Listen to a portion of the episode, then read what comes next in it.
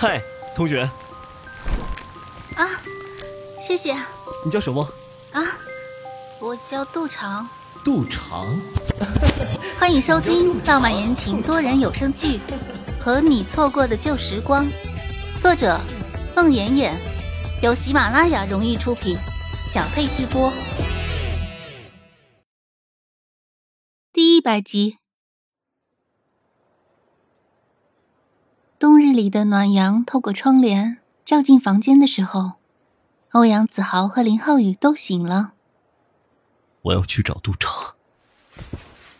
林浩宇从椅子上站起来，扔掉欧阳子豪给他盖上的毯子。瞧瞧你，什么样子？胡子拉碴，满脸疲惫，哪还是杜长眼里那个英俊的军官？赶紧去洗漱一下，我们一起去找杜长吃早饭。成都的各色早点非常棒。好。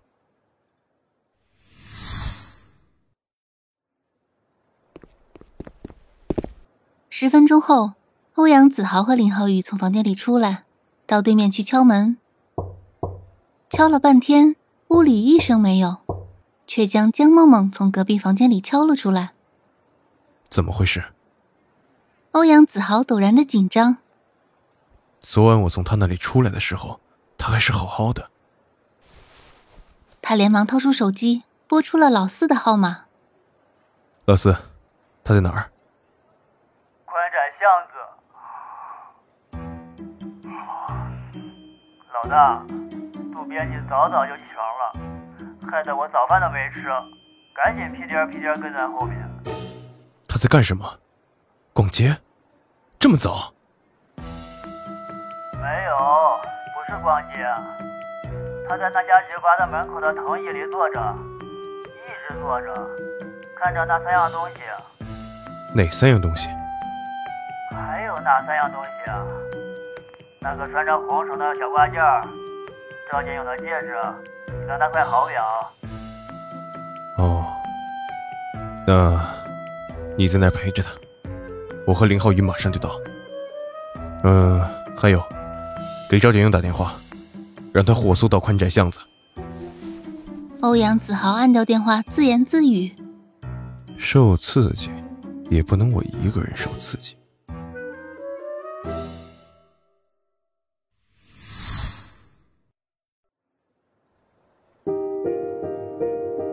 暖暖的冬日的早晨，那远远的透过云层的第一抹晨光，带着一层稀薄的橘红。温和的照在窈窕丰腴的宽窄巷子，朝霞染红了天边的云彩，那些建筑仿佛被镀上了一层金黄，显得分外深沉厚重。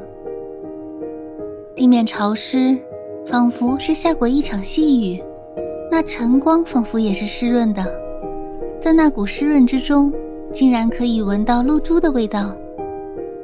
杜长一个人坐在那家酒吧门外宽大的藤椅里，看着天边绚烂的朝霞。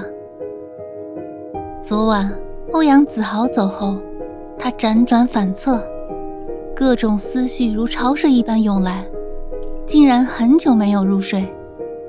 直到晨曦微现，他才朦朦胧胧睡了两个多小时。而现在，他坐在这里，平静的外表下。内心却激荡着飓风般的惊涛骇浪。他静静地看着那三样东西，竟然如同站在三岔路口，茫然四顾，举步维艰。那些往事竟然这样遥远而又清晰，遥远的像是往生，却又清晰的如同昨日的伤口，看一眼就隐隐作痛。杜长真的想不到，那个人用“杜长早已结婚了”这样的话，先将他置于不义之地。在他看来，这更像是给他自己找的一个背信弃义和别人结婚的借口。他和他之间的那份情谊，也随着这句话，生生的断了。他很想找他计较个明白，但那又有何意义？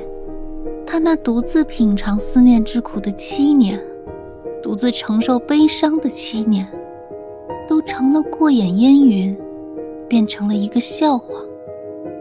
七年过去，无论如何，他和他深爱着的人，终究要永远的错过了。而那个不求回报的呵护和疼爱他的人，那个无条件接纳和容忍他的人，他却再也不能错过和辜负了。静默片刻，他摘下手腕上的那块精致豪华的手表。重新放回那个同样精致的小盒子里，拿起那枚简朴的戒指，重新戴回手上。他何尝不明白自己这么做的真正含义？他何尝不知道自己失去了什么？以后的日子，前途漫漫，山高水长。他和林浩宇，只能各自珍重了。杜长又捧起那个小挂件。眼泪却不知不觉地掉了下来。他知道，他和林浩宇这辈子的缘分算是尽了。可是，你让他如何能忘掉那双温润的眼睛？杜长一抬头，就看见那一双黑宝石一样的眼睛，闪着熠熠的光辉。那是一双十五岁少年的眼睛，那眼睛里不再有挑衅和戏谑，温和的眼神里只有探寻和关心。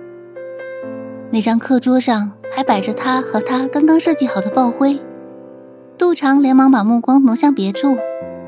十三岁的少女头一次感受到来自异性的气息。杜长，天快黑了，我送你回家吧。杜长不说话，在前面默默的走。林浩宇悄悄的跟在后面，一起走在夜色刚刚降临的回家的路上。那是他第一次送她回家，他很想拉着她的手一起走，哪怕是并肩也好。但是他怕杜长生气，只是悄悄地跟在后面。杜长临近家门的时候。回过头看了他一眼，那个十五岁的少年像一个怕被主人训斥的小跟班，远远地跟在后面。在微黑的夜色里，那瘦高的身影竟然显得有那么一点落寞和孤单。那个时候，杜长怎么能想到，一直和他针尖麦芒的他，若干年后会互相爱的如此之深？